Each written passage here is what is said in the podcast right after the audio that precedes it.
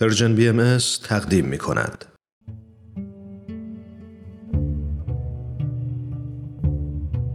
صد پرسش صد پاسخ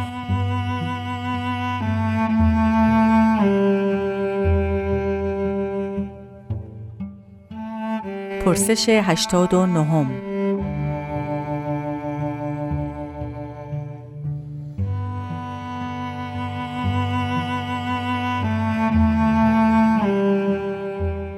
در آثار بهایی اصطلاح بلوغ عالم بارها استفاده شده. بلوغ عالم یعنی چه؟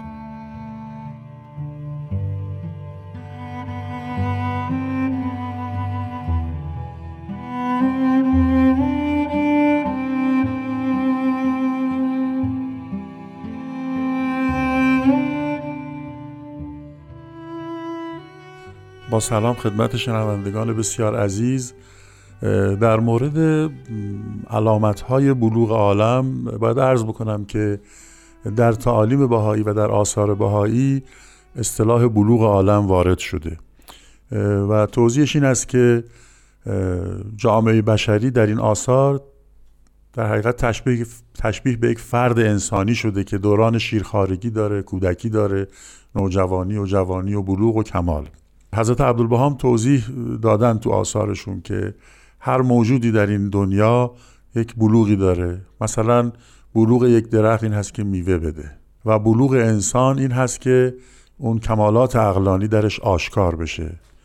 در آثار بهایی از جمله چند امر خاص چند نشانه خاص برای در حقیقت بلوغ به عنوان علائم بلوغ عالم ذکر شده که فهرستوار اول عرض بکنم بعد اگر فرصت شد توضیح مختصری بدم. یکی وحدت زبان و خط هست. دیگری حصول صلح عمومی هست. دیگری توأم شدن مدنیت مادی با مدنیت الهی است.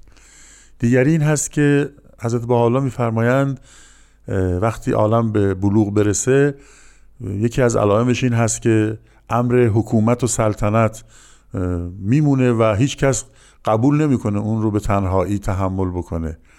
و برعکس امروز و این هست که میفرمان مگر اینکه بیاد به خاطر خدا یک فردی و به خاطر اینکه کمک به خدمت بکنه به مردم این به صلاح سقل عظیم رو تحمل بکنه.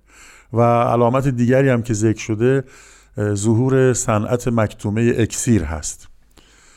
که حالا اگر اجازه بفرمایید من توضیح مختصری عرض بکنم. حضرت بها در کتاب مستطاب اقدس میفرمایند دو امر رو من علامت بلوغ عالم قرار دادم. که یکی از اونها ظهور صنعت در حقیقت مکنونه هست. و به توضیحی که در آخر کتاب مستاب اقدس چاپ مرکز جهانی بهایی آمده اشاره هست به کشف طریق کاملی برای تبدیل عناصر و کشف این صنعت علامت پیشرفت حیرت انگیز علوم و صنایع در آینده است. در مورد علامت ثانی که در کتاب مستاق اقدس یک فرمودند حضرت ولی امرالله توضیح دادند که اشاره به اختیار یک زبان و یک خط بین المللی هست که در حقیقت علاوه بر زبان مادری همه انسان ها یاد بگیرن و این کمک می‌کنه به تحقق صلح و وحدت عالم انسانی و ارتباطات انسانی و روحانی جامعه بشری.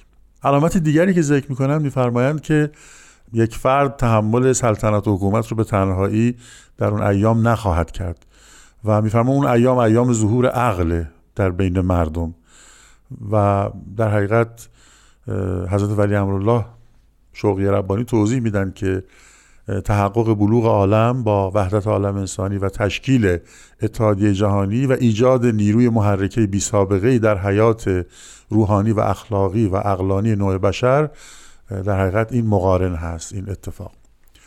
البته در جای دیگری هم ما در آثار داریم که منظور از اکسیر اعظم رو میفرمایند کلمه خداوند هست که نافذ در جمعی اشیاست دلم می‌خواد که این سوال رو با این مطلب خاتمه بدم که اروین لازلو که یکی از شخصیت های برجسته و صاحب نظر در علوم تجربی و اجتماعی عصر حاضر و عضو کلوب مشهور روم هست پس از اینکه بیانیه وعده صلح جهانی بیت اعظم که در 1985 صادر شده بود رو می‌خونه خودش یک بیانیه میده که از جمله در اون بیانیه می‌نویسه که در لحظه خطیر و بحرانی از تاریخ بشر دیانت بهایی عالمیان را به صلح فرا می‌خواند.